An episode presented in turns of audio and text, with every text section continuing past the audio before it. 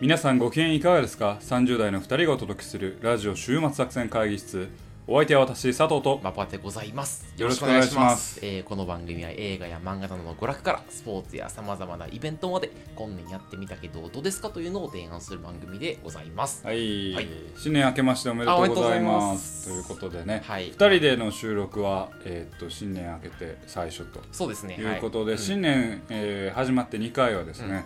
えー年末に収録した週末作戦会議室オールメンバーうん、うん登場のはい、ガッキーとガッキーとタマですねタマさんのはい、やつやってちょっとねガチャガチャした回2回そうや続ったないた中での2人の収録とそうやな。いうのでなんかすごい静かやな落とちい着くなうなんか。感じがありますけどね 変皆な感じさやなんちょっはとねね。どういう年末年始を過ごされたのかなと うん、思いますけどはねいまあ私年明けてからですねあの結構テンポよく今まああの1月18日ですけどテンポよく映画を見に行けてましてああ、ツイッター上げてたね。なんかはねい、年始で、まあ、年末スター・ウォーズ見ましたけど、ん年末年始で、まあ、うん3本見に行けて三本まし見たたよの年末年始でね、うんああ、スター・ウォーズと、あと何みたいな。家族を思う時家族をと思うとき。 「さよはいならテレビ」はいはいをはい見ましおうおうおてうおうまあもうちょっと今年はねテンポを上げていきたいので1週間に1本というのが1週間に1本劇場公開をまあ見るぐらいのレベルでちょっと頑張りたいな週に一本はやばいね。週に1お本きょ先去年は2週間に1本あ、そん見てるんや。 2週間に1本あの劇場で見て、へえ。えーその見れない週は、あのネットフリックスとかえっ、となんだっけあれえー、ツタヤで借りたようあーはいはいはない自分が今まで見てなかった旧作を見るっていうので、まあ、70本 はぐらい見たっていう結構ガチの否定ってんな。ガチじゃないもっと見てる人は1日1本の人がいるから それはひ、ひ、 1日1本はやばいやばいよなうんうんまあそんなペースでいってますけどはいはいはいはねいなんか年末年始のえ映画でも見ました僕はあの、活弁を見ましたね。一人で はい。いや、あの、彼女と見て。いじってくこれだよいじっ。てくれこれ、彼女ができた途あ端、あこれです よ。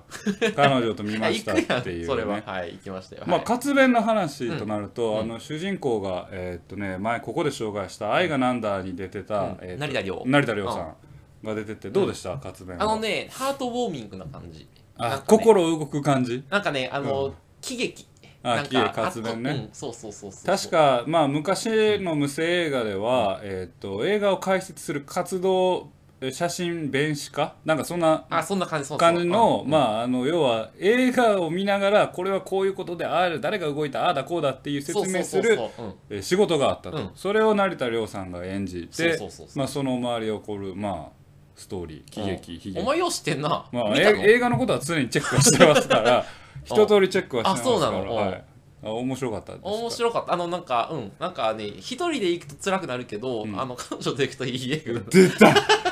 もうあなたが一番 一番嫌ってたリア充のセリフですよそれはすいはい お前な。リア充の反セ省リしよフう、で反省すするねわ。うんまあじゃあ星5つ、まあ、5点満点で何点ですかえー、4ですね。4。あ4四あ結構高いねあ、高い高い高い高い。あそうですか心温まるというか、はうい。んさっきから同じことしか言 ってないハートウォーミングとか語彙が、 語彙力あが。あ面白かったいいですね、はいじゃあちょっとじゃあ皆さんもね、はいえそのレビューはどっかあるんですかレビュー、いやいやいや、そんな、なんか、おえなんていうの、ラジオでさ、うんなんか、語るときってさ、ちょっと暗い話したいやん。ちょっとなん でなんいや、なんかほら、それを求めてないやあっろたリかスいナーの話方してもしゃあないやん。なんか俺がさ、それこそあハートウォーミングでみたいなあ話ほしてうもなんさ、うんあの、すごいあっさい話が多分ならないから、あそあう。暗い話した方がいい暗い暗話の方がよくない。 新年早々もうなんかな、もっと前向きにいきましょうよそうしますねうん、そうします新年は明るく、わかった。うんはい今年は前向きに、前向きに。だいぶは我々も順位もどんどん下がり続けてるからね 確かにうんい最近ほら、だってね、あんまりや出してない。配信してない配信してないしもう人気がない なんてま頑張りましょうああるべき姿に戻るというまあまあそうね。はい。まあけども今年もね元気よくやっていきたいなと思います、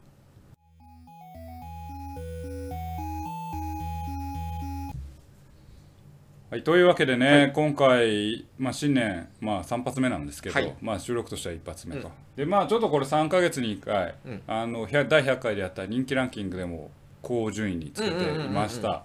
えー定例のはい。あーアニメ会やりますか。やります、はい。とはいいうことで2020年冬アニメの話と、楽しとみいでうす。ことでやらせていはただきたいなと思います、いよろしくお願いします。今回気合入っててですね、はい。えーっととりあえず第1話は、まあ、30とか40とか作品ある中で、うん9つ9つ見ましたあ結構見たね今回結構見ましたうんでうん9つにとどまった理由が、まず2つありましてうんうんうんうんあの実は、うんえー2019年秋アニメうんでやってた、うんえーっと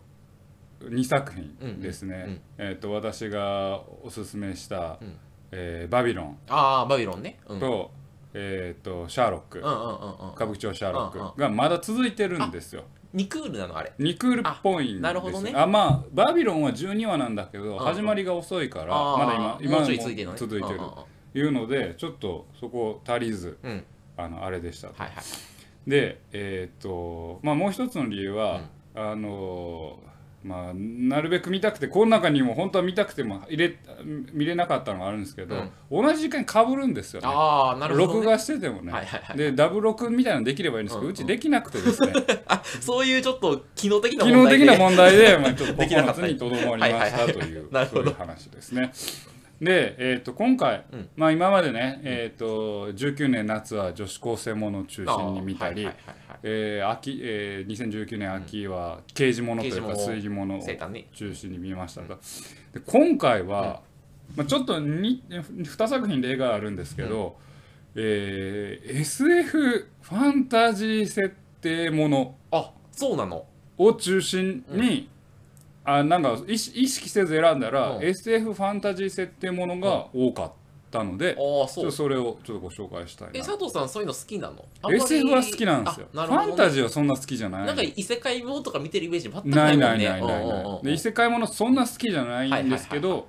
今回はまあ一作品まあちょっと異世界というかちょっとすごい奇妙な世界にうんの話っていう意味でちょっと異世界というあるんだ感じなんですけあどあああまあいくつかねありますのでちょっと早速行きましょう早速いきましょうか今回9作品ありますんではいねで一番まず最初にご紹介するのは「ダーウィンズ・ゲーム」とだあそれ聞いたことあるいううんうゲんームですうんうんねうんこれは何て言うんですかねまあすごくシンプルな、うん今時の設定というかほうほうほうほう主人公が須藤要という主須藤要人公がいて、えー主人公がまあ友人のまあ、えー経由してですね、ダーウィンズゲームというアプリを誤って携帯にインストールしてしまうんですスマホはアプリはははでそのダーウィンズゲームっていうのは、うんまあ殺し合いのゲームなんですよね。はははでダーウィンズゲームのアプリを起動したことによって主人公はすぐまあアサインされうんうんてえーその殺し合いに巻き込まれていはいはいくはいはいはといでまあそのダーウィンズゲームに出てくるプレイヤーはうんえー能力を一つ与えられるほうとほうでシギルと言われるまあシギルってまあ能力シギルと言われる能力を一つ与えられてうんまあゲームに勝利していくことが求められていくとおどんどんな能力なんすかでしょおうおうおうで主人公の能力はまだちょっとよくわからなくてあはいはいはいはい物体を移動させる能力なのかう想像したものを複製す想像するの作り出す能力なのうんうんうんかわかんないけうんど、まあ、主人公、まあ、第1話で、えー、と女性のめっちゃ強いプレイヤーと戦うんやけいきどなり強いプレイ一応のプレイヤー、まあ、それががまあヒロインなんですけどそいつにまあ勝っちゃうんです勝つんですおうおうよおうおうのシギルが目覚めてうんうん。でその時にシギルを目覚める時にえーいきなり念じると手の中に拳銃があったりししへーするんですよ。はいそはいれはいはぶ単純にもともと主人公はなんか拳銃をたまたまガチャ引いたら拳銃が当たるっていう、うんうんまあ、今時のアプリっぽいうんうんうんうんやつで持ってたんだけど、うんそれを移動してさせたのか、うんそれともぶ強い武器が欲しいって思って、うんあの生成したのかああーなるほっていどう。ねで後者だったらめちゃくちゃ強いせやなじゃない想像したものをうん作れる能力だから。クリエイト能力やなくどうんそうだから、えーでただ主人公の能力はめちゃめちゃ強いっていうのが示唆されるんよ。あそうなんだ、うんあああああの他のキャラクターが、うんうんうんうん心霊キャラクターがお前のその能力ならああばってああいうのでえまあちょっとそこのそこがまあミソなのかー、ななんか理由があるかもしれなあいるなのかもしれそなない主人公っはていう第1話です、なるほどすごくまあ最近っぽくてシンプルなはといこはいはいろはでいまあちょっと追っていこうかなとおおいうーだから現実ものと思いきやその殺し合いアプリがはいは入いっはた能力ものというあーまあちょっと SF 設定いアのプリによってちょっと一瞬異世界に行って戦ってまた現実に持ってくるみたいなそうです感じね。まあ、はいはいはい戦うのは現実世界で戦うんですけそうなどん、だはいはいはいはいまあもうなんかみんないろんな能力持ってるし、あ死ーん負けると、なんか死んじゃう死んじゃう消えちゃうわけですよ。あ消えちゃうの体がもう消滅するんでえすじゃあヒヒロインは消えたのあヒロインは降参ってしておするとお相手の配下に入るんだけああー、はいはいどはいはいはい。死にはしないなるほどね降参したはっいていはいはうい状そう態いにう制な度ってもまなするほといど。面う白い。ことですはねい。。というまあ現実とまあアプリというねで殺し合いゲームというまあ設定上はよくあるうんとまあころが確かこにこからどうするのかっていうのがちょっと注目されるアニメかなとなるほど。思いますね。で、えーっと、その次がですね、えーっと、まあ、異世界という意味、異世界という意味でっていうか、まあ、うんうんこれにしましょうか。うんあの、セブンシーズという。セブンシーズアニメがありますこれも、まん、これは漫画原作はあ、はあはあ、ですね。で、これもね、あのー結構。お先に前提を言っておきますと、ネットフリックスが制作に関わってるみたいなんですよねう。んうんうんで、ネットフリってめっちゃ金あるんですよ。ああ、今な。でうん。うんほでもうすでに2期の制作が決まっているほぐらいの作品ですと。でこれはなんかある日主人公が目が覚めると、うん遭難船に乗ってて、うんで命からがら無人島に漂着到着漂着するんですよはいはいはいはいはいはい何人かと。う。でサバイバルが始まるんだけど、でまあそれが A パートで、ん B パートではその同じ無人島と思われるところにまた別の人たちがはいはいはいはいはい。遭難して、まあ、遭難してるって、うんあのなんか生活圏を営んでうんうんうんうるんんうんですよ。まあそういう群像劇でなるほど。で1話では正直何が起こってるのかよく分かんない、うんうんうんうんで島にはなんか巨大昆虫とかおってほ一体何が起こってるのか背景がよく分かんないなっていうところで終わるんですけど、ホームページをちょっと見るとですね、えー実はですね人類絶滅を回避するために、うんセブンシーズ計画に選ばれた人々であるとう。ああ、いなるほうど。ことが、まあ、後々発覚するほうと、ほうまあ、これほホうームページで書いてるかうんら、うんうんまあ、そんなにネタバレじゃないかなと思うんですけどでなんせキャラクターの数が多いと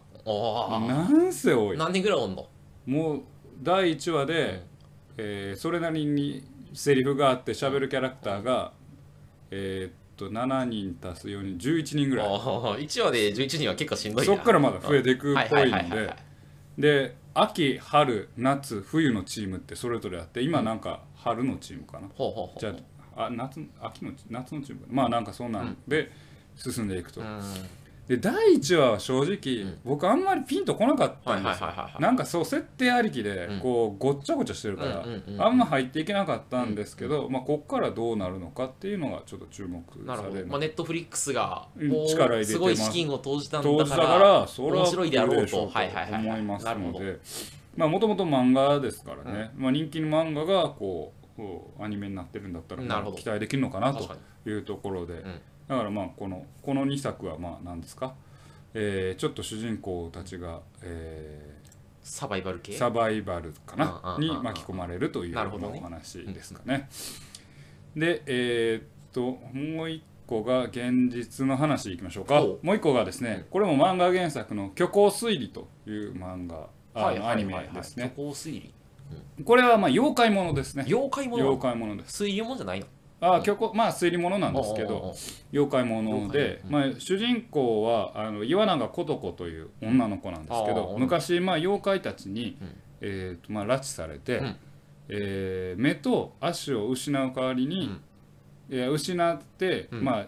妖怪たちの知恵の神として神格化される存在になるんです。ほう、知恵の神。そうあ頭がいいってことそうそうんんんで妖怪っていうのはきあの人間たちを脅すだっていうだけじゃなくてうんうん実は弱い生き物なんだと、ほ知恵もなういうんかうら。んうんだから妖怪たちの間に立って、うんえー調停役になってください人間とねああの妖怪のあ中妖で怪同士のの朝廷に調停役はいにはいはい人間が選ばれるはいはあはあはあでその神格化するためにうん一眼一足って言って、う右目がなくて右目が義眼で左足が義足おーというすごい代償を払ってんな払ってるキャラクターうんだうんから妖怪が見えるんですよなるほどねでその子と子が一目惚れした桜川九郎っていう男の子がいて、まあ、その子ダブル主人公でままあやっていくんですけど、うんこの2人が、まあ、日常に起こるその幽霊怪異に、えー妖怪たちの犯に迫っていくとでうん推理しながら迫っていくとはいはいはいはいいうお話で、あーまあ、キャッチフレーズが「恋愛電気ミステリー」というあねーいう話爽やかなやつじゃんもしかして結構ね漫画は面白いであすそねうなの読んでますけど、うん、で第一話は設定説明がちょっと多いかなっていうところなんですけど、まああの映像作品としては最後の最後で苦労の秘密が明らかになるん男の子の感じそうんうんうんでその引きはすごくいいなとうん第1話の語り口はいいなとは思いいはいはいまはすいはいねは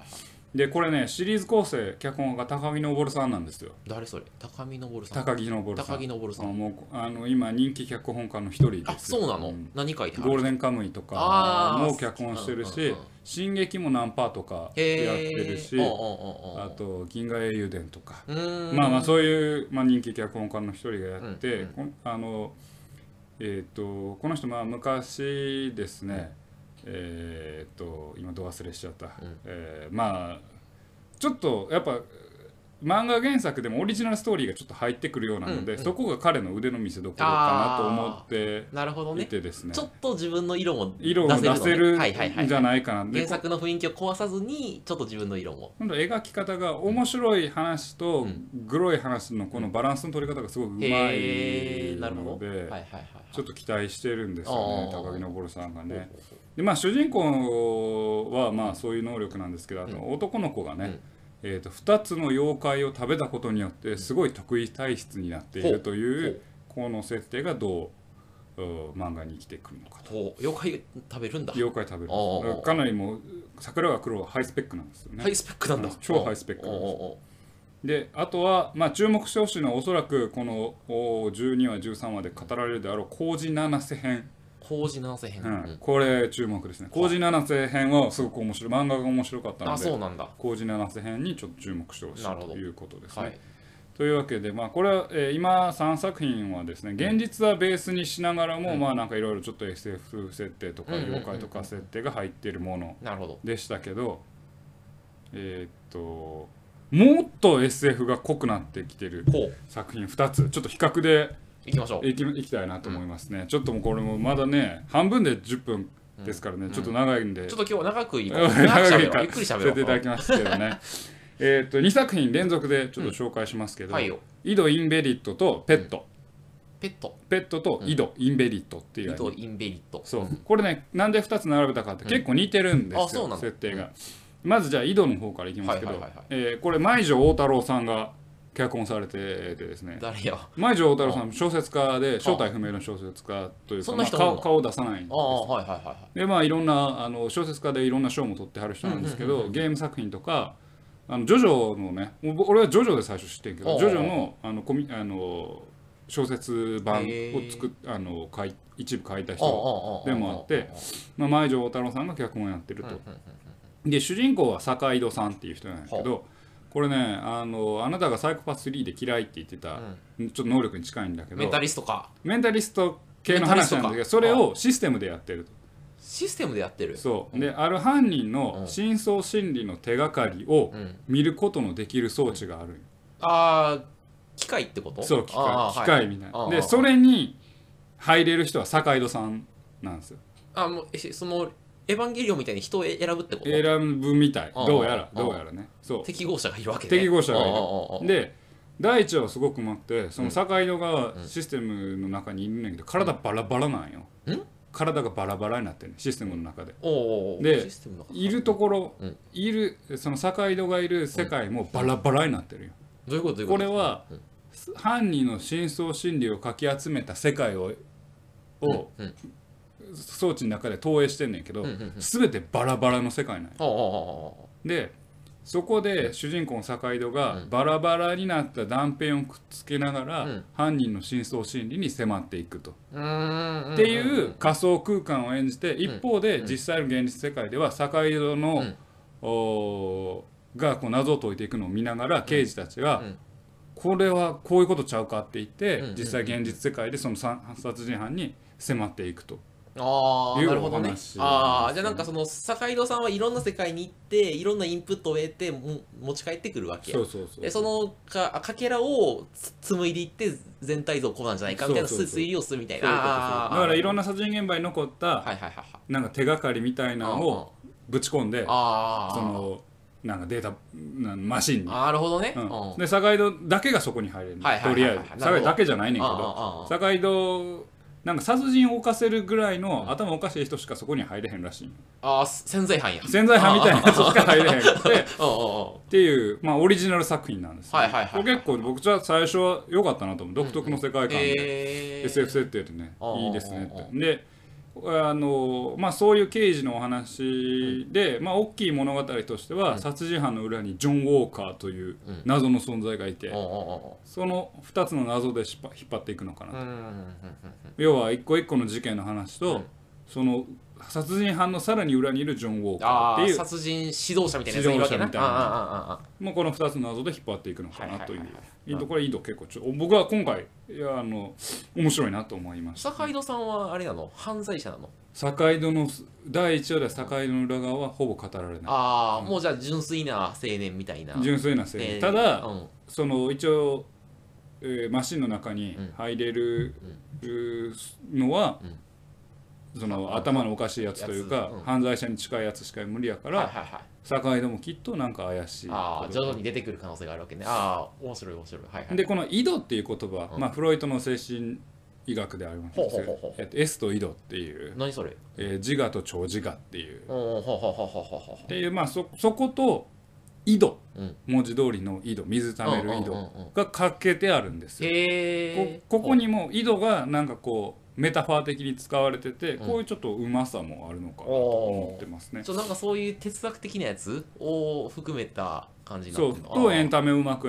描いてるからこれ結構面白いなんかなテテーマと性がありそうでねなんか思ってますね。はいはい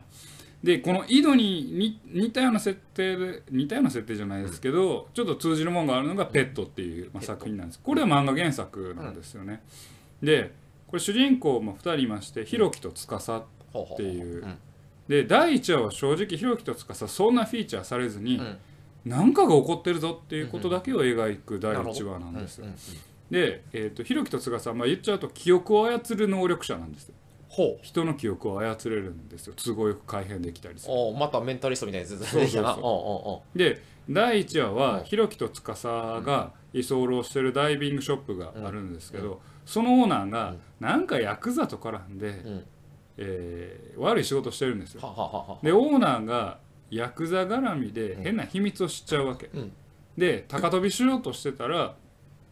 えまああのヤクザに殺されあヤクザは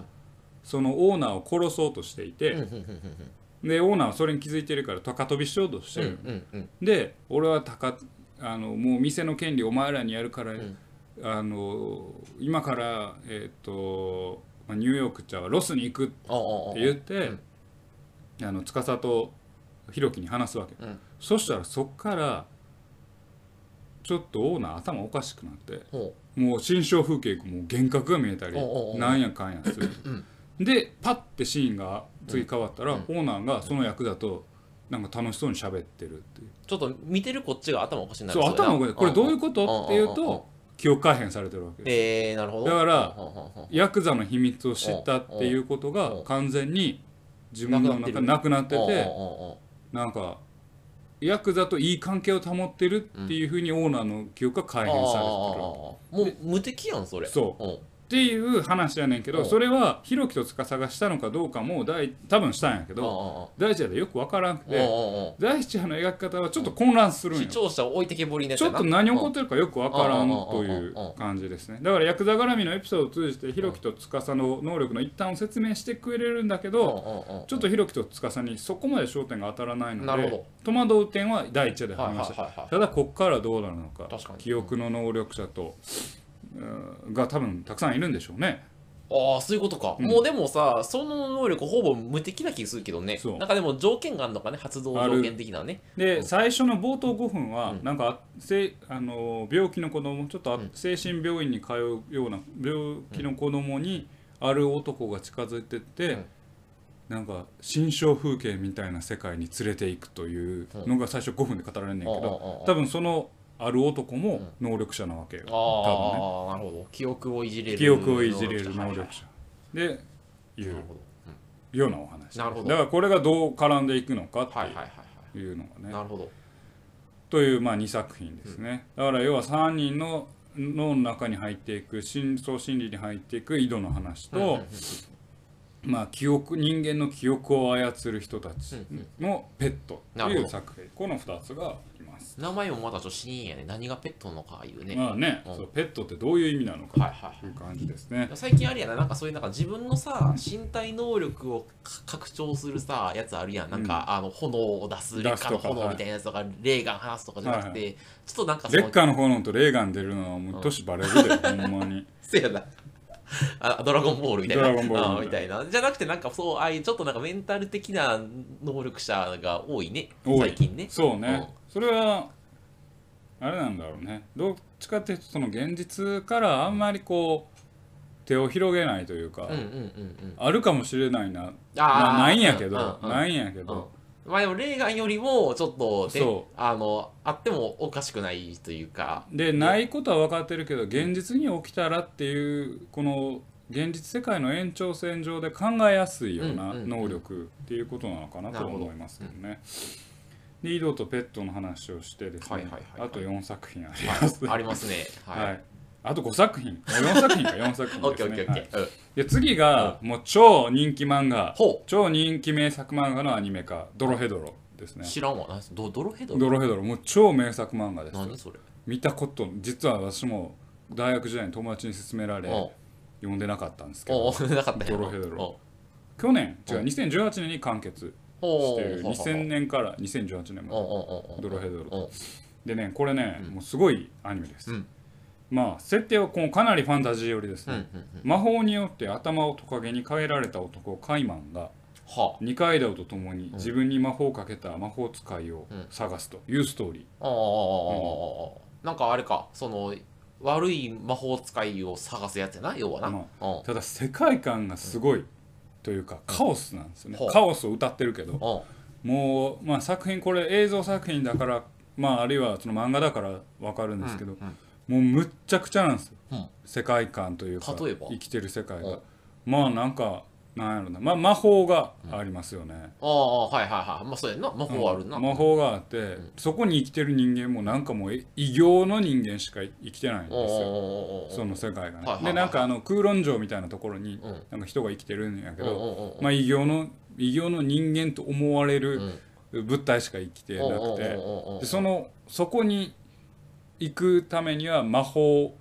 を使わないとうんなんかいけなくて、難しいななんかわけがわからなうんうんういんカオスなんですうんうよんうんでこのなぜ言った通り俺も全然説明しきれてないけうんうどんうん見た時にうんこの設定についていけるかどうかっていうのうんうんうんうんがかなりミソかななるほとどいう思ってます。えテーマは何なのその作品の何を描こうとしているのかねそれは何を描こうとしてるうんまだ大きいテーマ性はちょっとわからない一話ではけはいはいはどいはまあ主人公が何か追ってるわけですはあはあはよ。あで主人公はまあトカゲの頭してんねんけい、うんど、かいつも噛みつくわけ、噛みつくうん、敵に。おうおうおうおでう敵に噛みつくと物理攻撃やなうんそう敵の頭が自自分魔分法使うんじゃないな、うん、ごめんあれ主人公魔法使うあ使えへんね主人公魔法使えへん代わりに魔法効かへんっていう魔法をかけられてるんですなんか聞いたことあるやつやなそれなんかそのああらゆる攻撃を無効化するみたいなうんで主人公を噛みつくうと、んあの主人公の喉の奥から謎の男が出てくるんです怖っそうわけわからんや喉の奥から男出てくるの男出てくるうんんんでその怖いうんその男が噛みついた、うんまあ、人間噛みついた人間と喋って、お前は何やらっていう、うんなんかはん質問をしたりするわけえ心理攻撃や のえ噛みついてそ物れ理攻がいや撃かとそ思れいがき自や分に魔法をかけた魔法使いを探す行為なのか、うんただ主人公もうんその自分の体の中の謎の男っていうのが何か、誰かをよく分かってへん世界観が謎すぎせるやろこれ結構世界観カオスなんですよ、ねう、んここここがね結構魅力でありうんはあのついていけへんかったらついていけへんあーと思いますねもう僕はちょっと見たいあの引き継いで見てみたいなと思ってますけおうわどかっであと注意してほしいのはテロップが出るぐらい残酷表現ありですよああ、作者どんな人なんやろなそれな、ねせそんな世界観を村田構さん構築するのってすごいよねなこれ結構すごいと思いますよだから本当にもう異世界でうんうんうんちょっとね何が起こってるかよくわからんというドロヘドロドロヘドロあ読んでほしいですはいはねいとでちょっとねかなり打って変わってです、はい、これね、僕今回、うん、ある意味一押し、あら出てきたここに来て一押しが、うんうんうんうんうんいこの中で一番第一話見て面白かったのが井戸と虚構推理なんですけど、うんうんあのある意味一押しなんが、うん今から紹介するダークホース。ダークホース、はい。ほんまダークホースああ、あの、あ、ああ。うん、異種族レビュアーズっていう、異種族レビュアーズう。ん、もう、もうんどこなれやつ。簡単に言うと、風俗ものです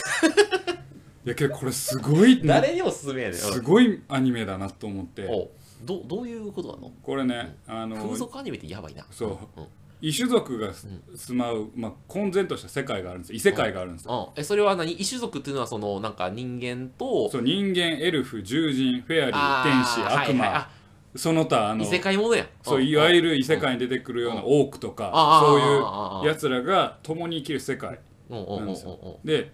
そこにも要は性を満たすん、まあ、風俗嬢うんうん風俗店がありまうんすなるほどまあそうやなあるなで主人公は人間うんうんと、まあ、エルフの男のんコンビなんですよ、おコンビだあとまあうんフェアリーがあ天使がくっついてくんねんうけんうんどうんうんその3人が、えー風俗に行って、うんまあ、サキュ嬢ってサキュサキュバスのサキュを取ってサキュ嬢って言うねんだけどどサキュ嬢のレビューをするっていうお話なんですどういうことやねんこれね、うんまあ、女性には勧められへんしうんうんうんなんか多分多分エロい男向けのやつやろうなと思って見て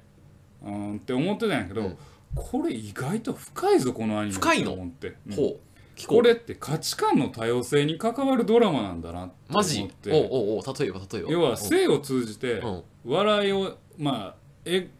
えあの笑いにしてんねんけうど、んまあ、最初の第一話で話るのは、うん50歳のうん人間のババアか、うんごあー50歳の人間の女か、うん500歳のエルフ、どっちがうんどっち抱くみたいな 話をするんよ。なんでそんなさあのなんていうのどっちに行ってもちょっとまずいみたいなで人間はやつなやってんるかエルフってまあ寿命が長いからうん500歳って言っても、まあ、に20代ぐらいにしか見えへんあわあええやんそそっちやろ明らかにうけ、んうんでも他の,、んあの人間の主人公のスタンクは、いや絶対500歳のエルフやろって言うねんけど、うんうんうんエルフは500歳なんて、ううエルフの,、まあ、あの相方ね、主人公の相方は、500歳なんてババアやんけ50歳なんてめっちゃ若いやんけ、みたいなって言って、人間の50歳のババアが好きなの、で他のやつらも、なんか500歳のエルフってなんかありえなくねみたいなことを言うわけよ。これってすげえ単純なその風俗に行くような男の話をしているようで、すごい価値観のバラバラさっていうのをでもそれも違うと言いながら認め合う広さっていうのを描いてて結構僕いいエピソードだなって思ったんですよね。面白そうでただこれたこのままエロ路線でいったらただのエロアニメで終わってしまうからここで性に関する俺がちょっと深く読みすぎなんかもしれんけどその LGBT とかにうんうまくうまくって言い方ちょっとずるいけど触れていくようであれば意外に意義あるお話にななってるいほくどんじゃないかなはいってはいはいはいいはういはい要は多様な価値観につい多て様な価値観をどう乗り越えていくのっていうあーもうあれなんか人間とエルフとかがその分かり合うとかあれだよなもう男性女性とかじゃなくてなくてだかドハーフと人間とかなそうそうそうはいはいはいはいはいらその人間はうんなんかタコ足のやつとうんやってめっちゃ吸い付いてよかったみたいなことを言うわけ ですようんひどいひどい話だけどなうんうん。で主要キャラの一人になんかすごくなんかコンプレックスがあって劣等感のあるんなんかすごいちっちゃいうん、あなんか種族の人ーがいてあー、そいつらからするとなんホビッかト族やな、多分。なんかホビットなのかうん分からんけやど、そのタコにやられたのはなんか自分の小ささを認識してうんすごく嫌だったみたいああ、なはいはいはい。レビューをするわけよああ、ああ、あこのなんだろうな性を通じて異種族っていうまあメタファーというかまあを通じてうん描くのうはんこの人の違いズレあー感覚のズレみたいなところをこううまく笑いに変えていあるかなるほどね。はいはらいはい。でもそれに対してその人が悪いとかいいとかっていうことは生まれないわけ、うんあそういう感じなんね、はいはいはいはいへえみたいな、うんその自然と受け入れてるなるほど。これってある意味すごいなんだろうな次の世界を描いてるような気もなるしほていどてね。、はいはいはいはい。お互いを、あの、認め合うといそううかね。違いはあることはまあ前提うにんはいはいそれでもそれをまあ受け入れる、なるほど。うん、なんか軽々と受け入れていくっはていはいはいいはういこの展開ってなる実ほどはすごいことを書こうとしてんじゃないのああ。思って僕はそこに注目して ます。なるほど。ああ、じゃあ、風俗のやつで興奮してるわけじゃないぞと。うん佐藤まあ はあのそうねじゃないぞと。まあ、風俗のやつで興奮するほど絵はうんなんかこうリアルじゃないというか そういうことね。あうんギャグアニメ調だギもんャね。グアニメ調だはいはいかはいはいらもでそこがうまく描かれればうんうんちょっとこれいいアニメになるんじゃないかなと思うんですけへーどあんまり女性にはあのこう言うとってあれですけどああ女性にはあんまりまあなんだろうなうんおすすめできないというかまあエロいですとうかあ、そうか。うん なんじゃかあ乳首のところなんまかあいつもなんかニコちゃんマークみたいなのついてるけどそれどうなの って感ギじャグアニメやったらいけいけんちゃう。まあわからん逆けど。にですねうだんうんからまあこれちょっと僕なるほはど今後どうなのかがちょっと興味ああ、俺もちょちょっとそれ興味あるわ、それ。うん。というアニメです異種族レビュアーズね。一種族レビューオアッケーオーッズケーオッケー。覚えた。うん。ということですね、最後2本はい。ちょっとね長いことやってきましたけど、まあまあまあまあ30分がつきましたね、はい僕は最後は2本あのこれも比較でちょっと映画話したいなと思います、一1個はですねもう内容はもうあのあれなんですけど映像犬には手を出すなああ、この間俺紹介したやつやな。したやつですうんうねん。と恋するアステロイド何それっていうアニメがあってですね。でなんでこの2つを並べたかっていうと、えー主人公が複数の女子高生、ああ、お前、JK も好きやんな。うん。あうんで部活も のあ、はいはいはいはいはいっ。ていうことで、うんうあの2つおあうりおうましおうたおうはいでまず映像系には手を出すなから、あの話しますけど、はいまあ、細かい内容とかストーリーっていうのは、まあ、ラジオの、ね、過去回を聞いていただければなはいと思いますけど、はいまあ、これアニメにした時はすごく楽しいです、楽しいうんの楽しいアニメあ、そう。あの、まあ、その浅草金森水崎のうん。明確な目標があるじゃないですか、うんアニメを作るアまあニメ監督にそうななりたいやだつかとらかね。部活を作ってアニメを作るってうんうんういんうう大きい物語あのめ目標があって、うんストーリーはそれに沿ってまあ駆動していくうんうんうんでキャラクターもすごい立ってるから、うんまあ、見てて分かりやすいし、うんうん映像表現としても楽しいとうん。なるほど。まあ普通に 楽しいアニメだな力入ってるなと思いますね、まあ見てて正直、えーしんどいって思う人がいるかなと思うのは、うん想像の世界がういきなり、えー現実世界の地続きで始まっちゃうああ、かはいはいはいら。そこにあのアレルギーがある人がいるかもなとはいはいはいちょっと個人的には思います。あの監督の女の 子が想像している世界がこんな感じっていうのを表現するときに急に入ってくるんやろなんかそうそうそうそうそうだからそこに戸惑いがある場合があるかもしれないけどまあ逆にそこが映像表現だからこそ面白いんはいはいはいはいはいはいはいし楽しいし、うんうんうんでそこさえ乗り越えればいいいいアニメかなとなるほ思どいますね、うんまあ、キャラクターをデフォルメしててすごくいいし、うんうんうんうんまあ、見てて面白いですねで、えーっとそれと比較するのは「恋するアステロイド」なんですけど、はいこれ恋愛ものじゃなくてですね、ちゃうんやあの、まあ、天文 惑星とか、まあ、あの天体観測が好きな女の子が、うんうんうんうんえー、と部活に入るんですけど、まあ、そこが、まあ、天文部と地質研究部っていううんのが2つ合わさった地学部というおう割と地味な部活に入った部な活に入って、ああでそこに、まあ、女子6人5人かな、うんなんだけどまあ、主人公と部員の日常を描くとああ日常ものね何でもない日常をああまあ、生き生きと描いていくというああ話で。ああ映像系には手を出すなみたいにこう大きい目標とかがあって、うん それに向かって動いていくというタイプではないんですよ、ね、ああ割とだらだら日常を過ごして楽しいなみたいなだから切り、はい日常の何でもないところを切り取って、うんうんうん主人公たちを描いていくなるっほてどいうところでどこかちょっとユリっぽさもあるんですよああはいはいはいはいあの主人公は、うんあの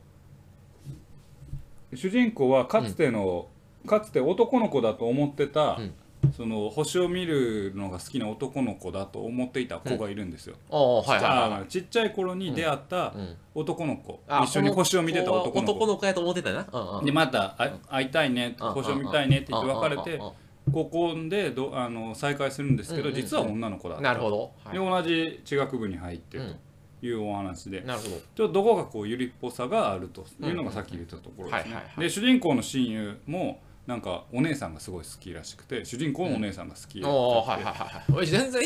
どこかユリっぽいとこがあるっていうかもうガチユリやん。そてれまあガチゆりがまあなまあなそのゆりをうんあのあ全面に出してる全面に出してるわけじゃはないかはらあいれはいなんだけどまあそういう何でもない日常をなる生ほきど生きと描いていくという感じでいはいこれねあのーこの2つを見た時にも全然ちゃうなとうんうん高校部活ものだけど。うんうんで恋するアステロイドは女子じゃないとできへんなっあキャあラクタ音ーが男が入ると世界観崩れちゃうよねそううん映像権には手出すのは別に女の子じゃなくてもいいわけよキャラクターたちがまあ、確かにうんせやわうんうんだからそこがこの物語における性性別っていうのが、まあの重要性っていうの、んんやっぱり女性っぽさがキャラクターのメインになるとうんうん日常の何気ないところのドラマうんになるんだろうなと。うんであんまりキャラクターの性別は関係なく、まあ、男の子でもいけるようなキャラクターになってるとやっぱ大きいストーリーで駆動していくもうんのってなるのかなとそうだよね恋愛っていう大きな目的ができちゃうもんね男の子と男の子だとね女の子そうだったらそうそううん女の子同士で日常を毎日楽しんで描いいてくみいたいくなっねていうまあうん軽音よりもちょっとぬるいはいはいぐはらいいのはいはいはい話ですうねんうんうんうんというようなねなるほど感じでしたね、はいというわけでもうはいこれで全部ですかね、だかはら123456789ですね、うんうん9作品はい今回ご紹介しましたねけはいどねちょっとなんかいいのがありまあしたれでしょうかというとばころぜでひ、はいあ見てほしいなと、うんだから私が今回本当に勧めたいのうんは、一種族レビュアーズいでやす俺も今ね聞いて一番見てみたいのは一族レビューハーズやねだただ個人的に好きなのは井戸でしたね、ああなんか井戸が、はいはいはい第1話で一番面白いなと思ったのは井戸です、ねはいはいはいあと俺セセブンシーズンもちょっと気になってあ本当、うんセブンシリーズ第1話は個人的にはもうあんまりあそグッと来なかったけど、はいはいはいまあちょっと期待はしてるうんなぜならうばんうんネットフリが力入れてるってことはうんうんうん相当やろううからそうだよなうんんちょっと見てみようかなと思ってますけどねというわけでまああのお送りしてきました、はい毎年え毎3ヶ月に1回恒例の2020年冬アニメの話、あなたは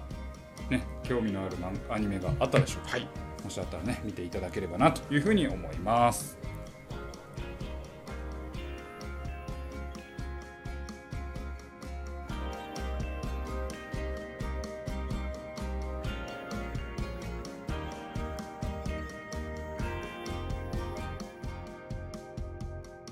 週末作戦会議室ではお便りをお待ちしておりますお便りはポッドキャストのメモ欄に記載されたリンクよりアクセスいただき、種目作戦会議室ホームページ、メールフォームよりお願いします。またツイッターもやっています週末作戦会議室でぜひ検索くださいお便りはツイッターでいただいても結構でございます。はい、ありがとうございます。はいまあ今回ね、うん9作品紹介しましたけど、はいやっぱアニメ原作、違う違う違う、漫画原作っていうのが多いですね。あ、そうなの。やっぱ多いですね。ドラマもそうやけど、漫画を原作にしているっていうのが多くて、うんなかなかオリジナルアニメってやりにくいんだろうな。はいはいはいそれはもうね、経済的観点から、うんある程度漫画で売れてたら、まあ安心やな。こな、な、一定あ漫画のファンとかいるし、そうそうそう視聴率というか、一定ね、採算取りやすい。取れるからっていう、うこんうんのまあ、ね、打算というか、はいはい計算というか。うん。はいだからオリジナルアニメってやりにくいんだろうなと。はいはいはい。井戸だけが今回オリジナルアニメだったのかなあーそうなんだであのまあセブンあのセブンシーズはゲスだったかなあのい井戸はもう前城小太郎さん、まあ、うん前城小太郎の名前が強いから、はいはいはい。あの人が描くんやったら見てその世界を見てみたいなっていうファンが結局はこうなんだろうな信頼できる軸がないとうんオリジナルってできない、うん単純に企画が楽しそうとかじああ。ゃ無理なんだなっていうでもさあのサイコパスしかりさ、うんあの魔法少女マドカマギカしかりさなんか割と社会現象的になってるアニメって結構さオリジナルアニメだったりするやん、いやオリジナルアニメやけどその部方等が書くってなっとるんよあまあまあまあまあもう産方等の名前だけでさ、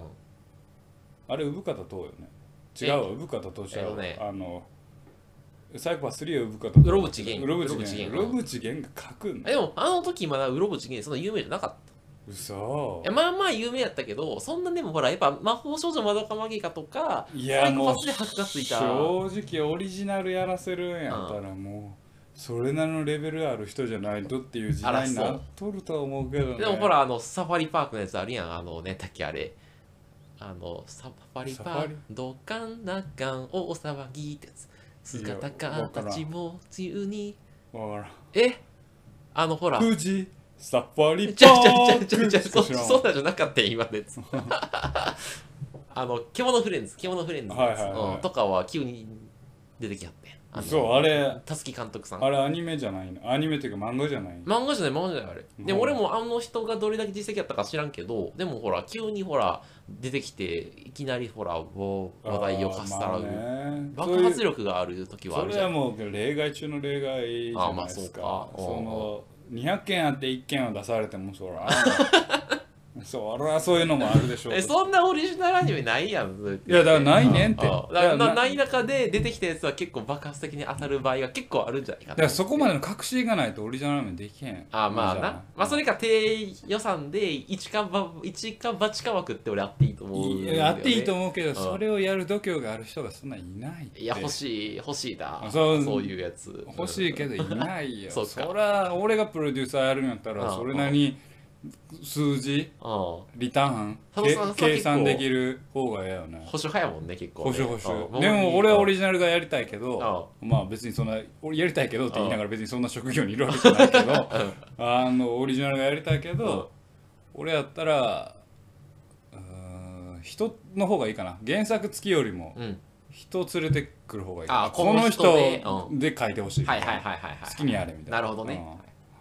まあ、だから井戸にきゅちょっと注目してるっていうのもあなるほど、よはいねはいはいうんどうなるんでしょうね、はいこんな僕はちなみに今期はですね魔法少女マドカマギカの外伝のですね、はいはいあマギアレコードかな、はいはいはいやつを見ておりますはい好きですで映像はい系には手を出すのは見てない、まだ見てないあほんそうあもうあれ漫画で見たからええかなと思って、ううんんもうで漫画で見るのとアニメで見るのは違うやんはいはいはいはい声なんて動くうんまあそうな確かにな俺今んんマギアレコードはいいなとうん魔法少女マドカマギカ好きやからさちょっと今度喋るわわ、かります はいはいはいというわけで今回お送りしてまいりましたラジオ週末作戦会議室、はい本日はこれに手を開き、はいお相手は私佐藤と馬場でございましたまた聞いてくださいさよなら